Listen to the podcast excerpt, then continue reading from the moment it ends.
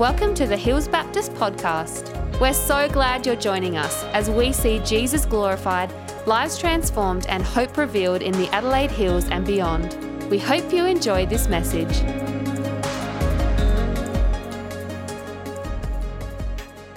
Good morning, church. How are you all going? Well, good. Uh, for those who don't know me, I'm James. I'm one of the young adult leaders here at Verdun, and I'm involved with a local church plant, which is awesome. This morning, Julian, Caleb, and I have got the privilege of preaching from the book of Acts. Uh, the book of the eighth chapter is really, it's quite full of a lot of stuff, so we've got a lot to cover, but it'll be good, I'm sure.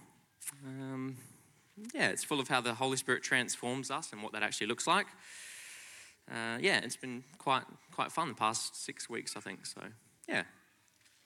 But before I read my passage, I thought I wanted um, you all just to picture a time in your life when you had real pain or trouble in a situation, whatever that might be, but it turned out for good, turned out for something good.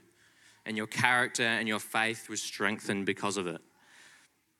I'm saying this just because it's going to be easy to picture the story as we kind of dive into the chapter and what God has us has for us there. So just have that brewing in the back of your mind as I begin. So let's turn to Acts chapter 8, verses 1 to 8. And I'm reading from the NIV. On that day, a great persecution broke out against the church in Jerusalem, and all except the apostles were scattered throughout Judea and Samaria. Uh, godly men buried Stephen and mourned deeply for him. But Saul began to destroy the church, going from house to house. He dragged off both men and women and put them in prison. Those who had been scattered preached the word wherever they went. Philip went down to a city in Samaria and proclaimed the Messiah there. When the crowds heard Philip and saw the signs he performed, they all paid close attention to what he said.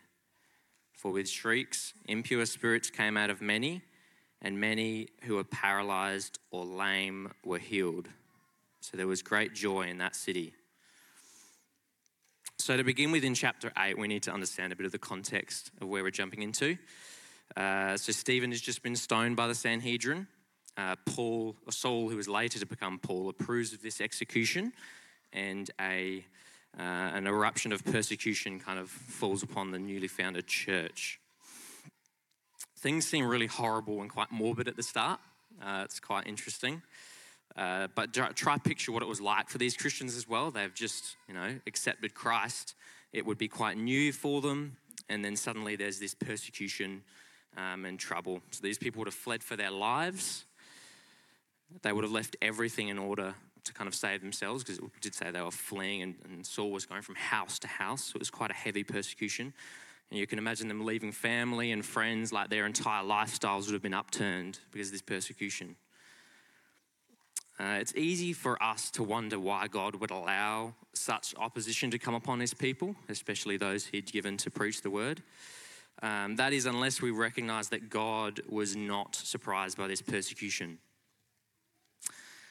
and neither were the followers of Jesus, in fact. Remember what Jesus said in Matthew 10 22 You'll be hated by everyone because of my name. So Jesus made it known to his disciples throughout his ministry that persecution would come. This is not unexpected. That doesn't mean it was easy, it was probably far from easy. But God knew what he was doing because he'd already given his spirit to his church. So he knew his persecution would ultimately serve his purpose. But what happens after these people flee? As we see in verse 4 to 6, God had planned it out.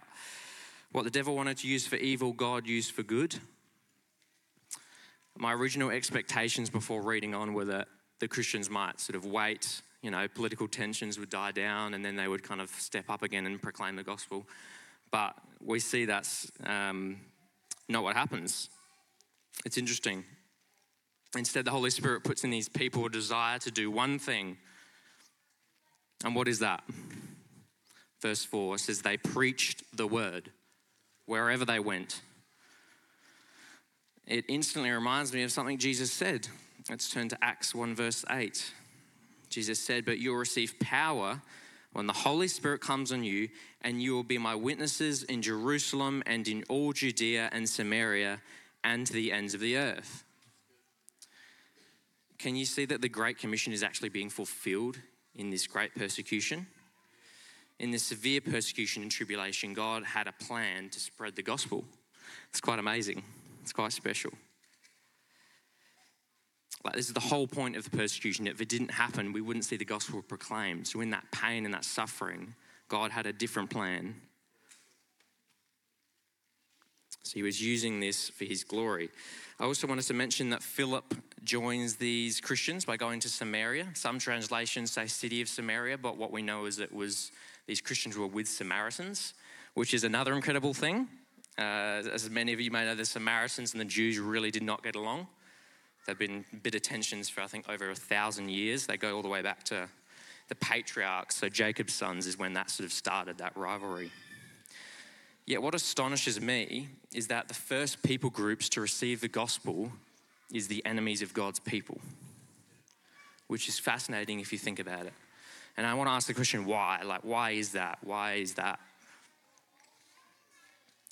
It's because God is a God of reconciliation. Galatians 3:28 There is neither Jew nor Gentile, neither slave nor free, nor is there male and female, for you are all one in Christ Jesus. He brings, he brings people together and restores what once was bitter and evil to becoming full of his presence. The first few years of my childhood was spent on a very remote Aboriginal community in the Northern Territory.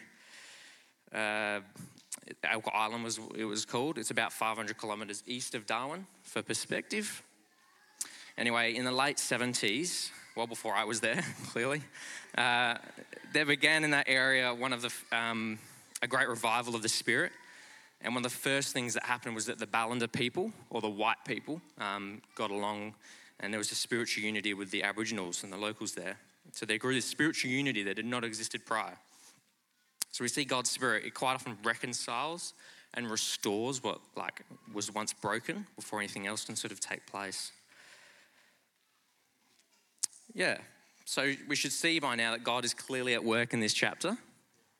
He is lighting a fire which will soon spread across the world. Remember, Jesus said, And you'll be my witnesses in Judea, in all, and in all Samaria, and to the ends of the earth. So he's not done with the Samaritans. But because these early, early believers were obedient and just shared the good news, good fruit comes out of that. The painful times turned into something good. These, these Samaritans received much joy over the gospel and, the, and what the Spirit did through Philip. In verse 8, it says that the entire city is joyful or filled with joy. The Greek word uh, used here for joy is chara, which means to rejoice because of grace. So it's a very biblical joy. It's not just sort of like a happy joy sort of thing, which is fantastic. As one author puts it, joy is the deep down sense of well being that abides in the heart of the person who knows all is well between himself and the Lord. These Samaritans, now sharing unity with the Jews, are certainly aware of this. And it's all because of a great, horrible persecution. So, so as we boost into the rest of the chapter, we see God is powerfully at work through His Spirit, bringing together all people to proclaim the gospel and further the good news of Jesus. That's me done. I will now hand over to Julian.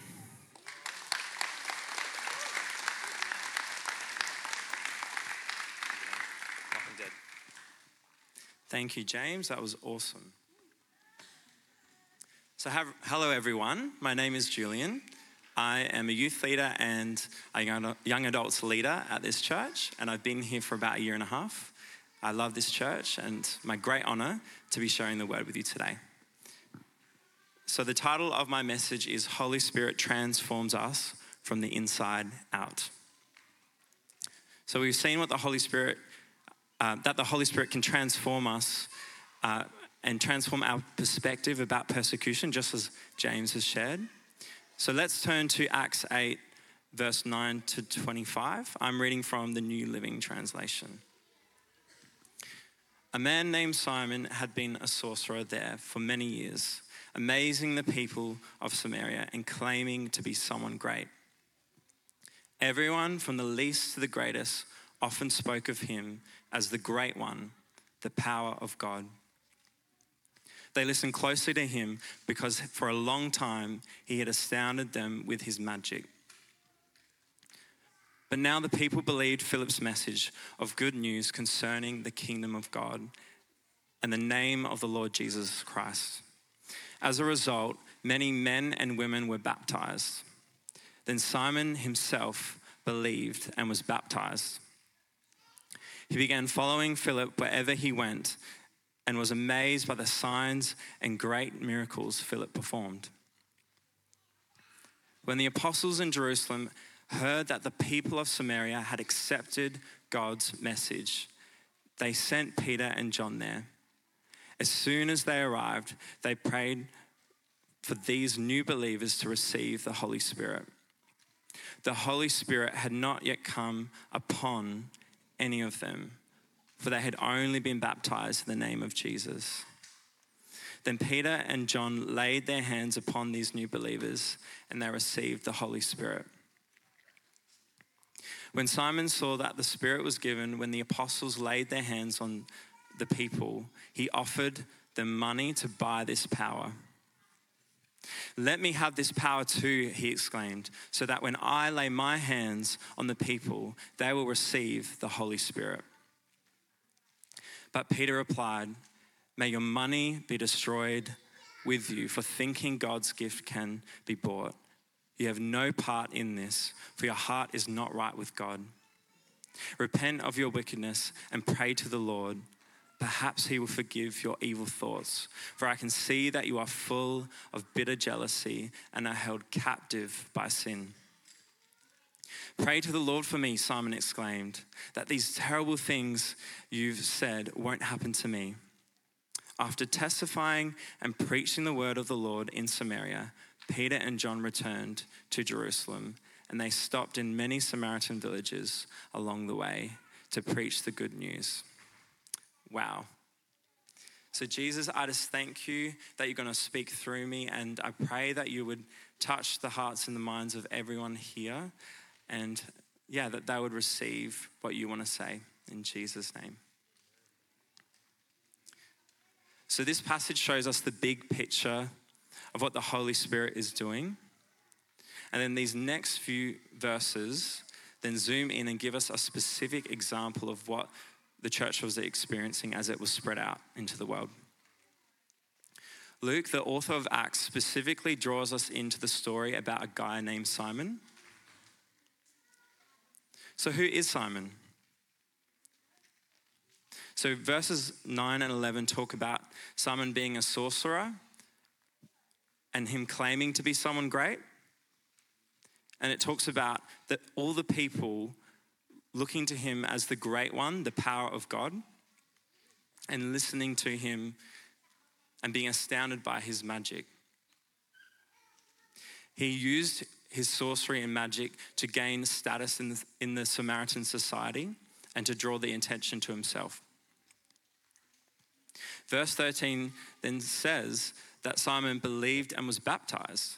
Now, this is a really important point because from this point, he was a Christian.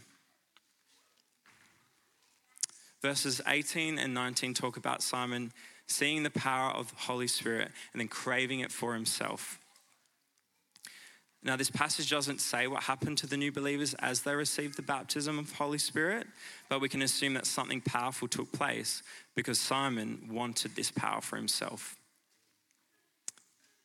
He even tried to purchase the power of the Holy Spirit for his own gain. His motives were completely selfish, which was just like before he was saved. So, why was he behaving like this? He was a Christian. Shouldn't he have changed? So, Simon was not baptized in the Holy Spirit, but he was actually bound by a bitter root of jealousy. Peter rebuked Simon in verses 22 to 23. It says, Repent of your wickedness and pray to the Lord. Perhaps he will forgive your evil thoughts. For I can see that you are full of bitter jealousy and are held captive by sin. And the Greek word here for bitterness is pikria. This means bitter gall, extreme wickedness, bitter hatred, and one that I found really interesting a bitter root that produces bitter fruit. Peter called Simon out as he could see the bitter root of jealousy and he could see his unrepented heart. He could see that Simon wanted the power of the Holy Spirit, but not the person of the Holy Spirit. And this is a problem and a clear trap for the early church. Jesus doesn't just want our hands, he wants our hearts.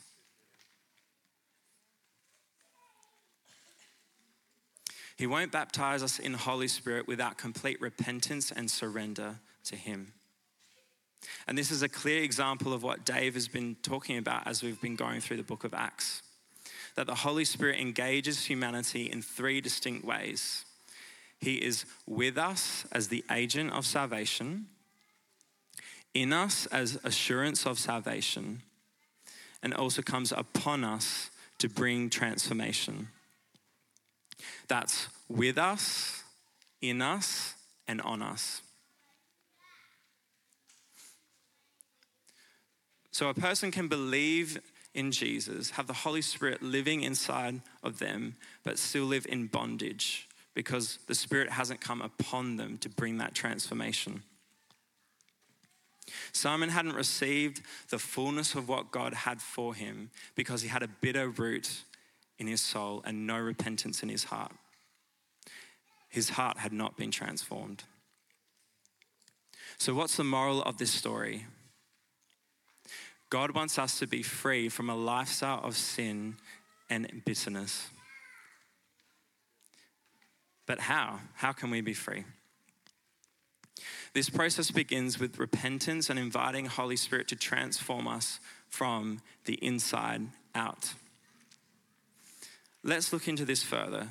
So, Peter and John were sent from Jerusalem to lay hands on the new believers to receive the baptism of Holy Spirit, as these believers had only been baptized in the name of Jesus.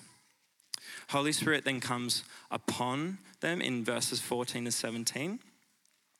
And then, if we look at verse 15, it says, As soon as they arrived, they prayed for these new believers to receive the Holy Spirit.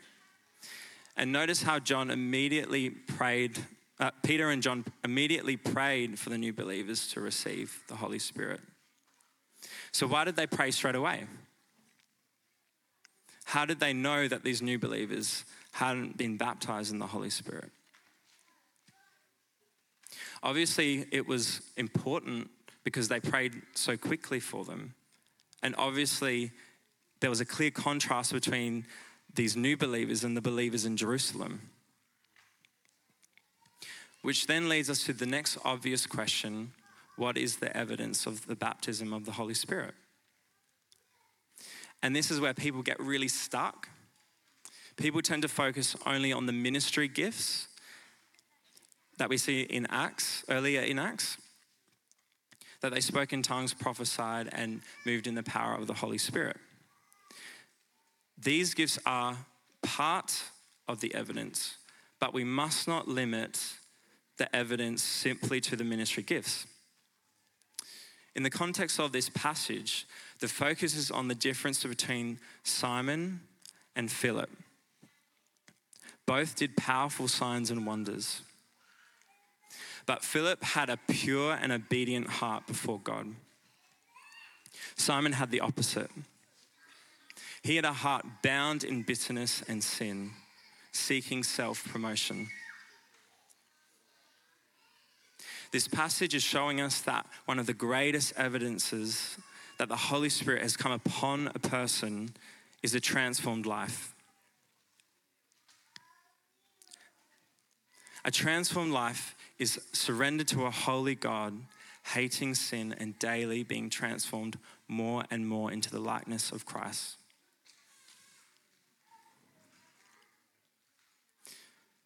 So we see that Holy Spirit leads us to repentance and also transforms us in repentance. Our identity is transformed. Love, joy, and peace become our normal. We naturally desire to share the gospel, as Caleb is going to talk more about in a couple of minutes. Our faith is set on fire, and we find freedom from the power of sin. Now, this passage really relates to me personally, as I wanted the baptism of the Holy Spirit for, self, for selfish reasons, just like Simon did. When I was 16, I remember seeing my, my mum, my brother, and my father receive the baptism of the Holy Spirit. I saw the freedom and the joy that they experienced and the transformation. I wanted this for myself. So I began to ask God uh, for that baptism. I remember being angry with God for because he didn't answer my prayers quickly. I wanted him to move in my life on my own timeline and in my own way. I wanted to be in control just like Simon did. Eventually, my heart changed, thankfully. I surrendered my will to God and received prayer at my old church. And I remember completely being overwhelmed by the love of God and the presence of God moving in my life. I remember my heart starting to be transformed and all this layers of different things coming off. I remember saying, God, you're so real. God, you're so real. And I remember my faith going from only being in my head to also being in my heart.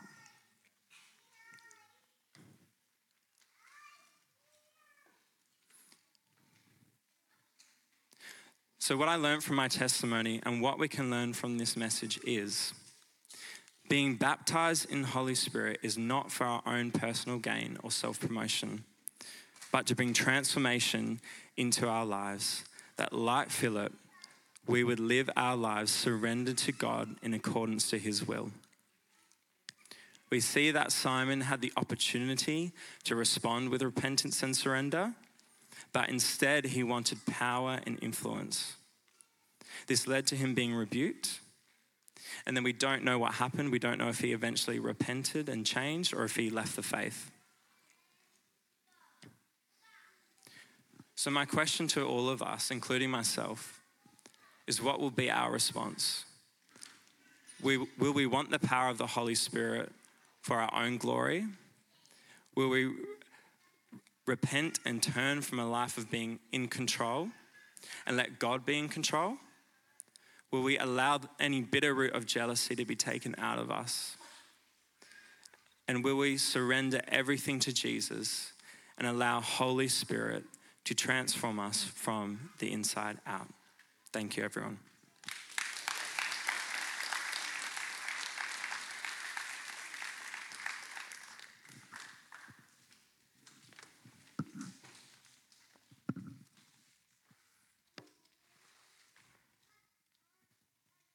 Just getting organised. Alrighty, hey everyone. I uh, hope you're all doing well. Um, didn't James and Julian do such a great job? It was good. It was good. Now I just got to bring it home. No pressure. All right. Um, my name's Caleb. Um, you've probably seen me around. I occasionally fill out, fill in on the sound desk back there. Um, but my home church is usually um, down at Hills Baptist Aldgate. Um, yeah, woo! I was hoping I'd get a clap. Um, uh, but I do like to pop in and say hi to the Vidanis every once in a while. Um, so, anyway, we've just heard um, about the transforming, transforming power of the Holy Spirit and how it transforms um, persecution and how it transforms us. Um, and I'm going to continue the story of Acts 8, um, where we'll look at how the Holy Spirit transforms our purpose. Um, but before I do, I do have a question to ask everyone, or two questions.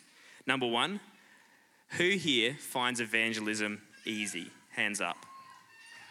Yeah, yeah, that's okay. And and who here finds evangelism difficult? Yeah, that yeah. Okay, that's about the ratio I was expecting. So off, that was in my notes. So I'm glad it was right.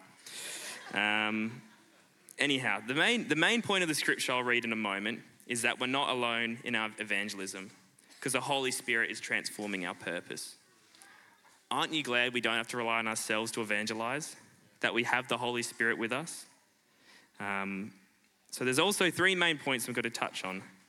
Um, So let's go. So, how Philip was open and obedient to the Holy Spirit, how he was confident in what he knew and was hungry for more, and that he knew the good news was for everyone. So, I'm going to start um, in Acts uh, 8 26 to 38.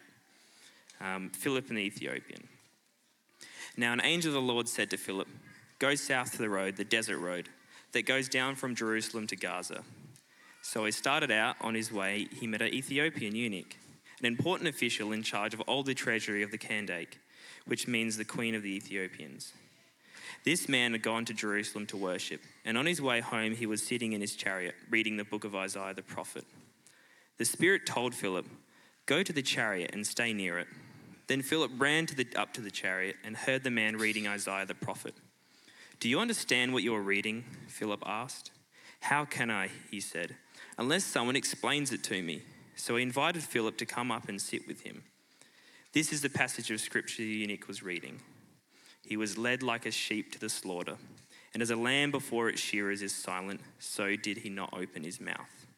In his humiliation, he was deprived of justice. Who can speak of his descendants? For his life was taken from the earth. The eunuch asked Philip, Tell me, please, who is the prophet talking about, himself or someone else? Then Philip began at that, with that very passage of scripture and told him the good news about Jesus. As they traveled along the road, they came to some water, and the eunuch said, Look, here is water. What can stand in the way of me being baptized? And he gave the orders to stop the chariot. Then both Philip and the eunuch went down to the water, and Philip baptized him. How good. Um, so and I'm going to stop there because the next verse, um, I don't have the wisdom or knowledge to unpack because Philip is seemingly teleported away by the Holy Spirit. So if you've got questions about that, I'm sure Dave would be happy to answer them after the service. So, not me.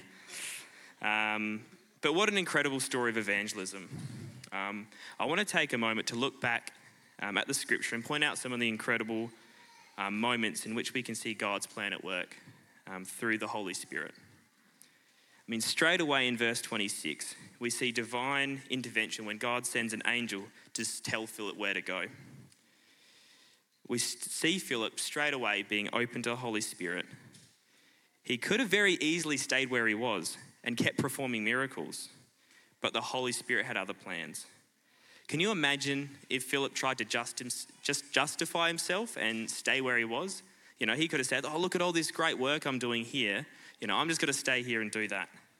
Um, I don't know about you, but can, I, can, you think of a time that you've disobeyed, disobeyed God's call?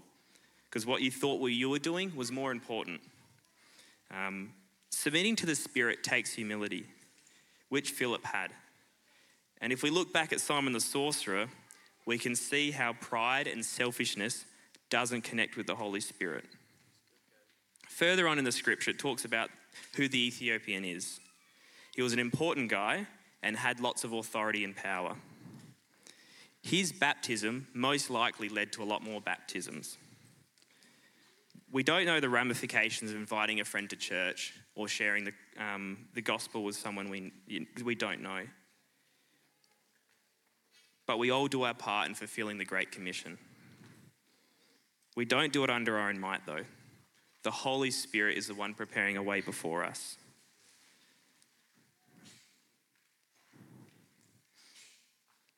So before you get scared of evangelism, know that the Holy Spirit is there preparing a way before you.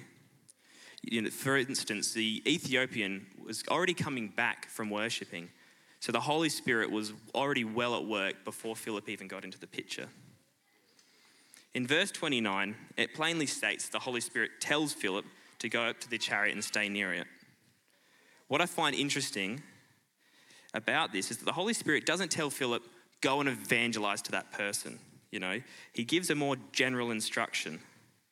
So when listening to this for the Spirit, don't always expect a step by step plan of attack. I know I can look back at times where I've seen the Spirit at work, and often it starts as something small, but God's always got something bigger planned. So just be prepared for something slightly vague sometimes. we see the Holy Spirit at work again the, when the Ethiopian directly asked Philip to explain what he's reading.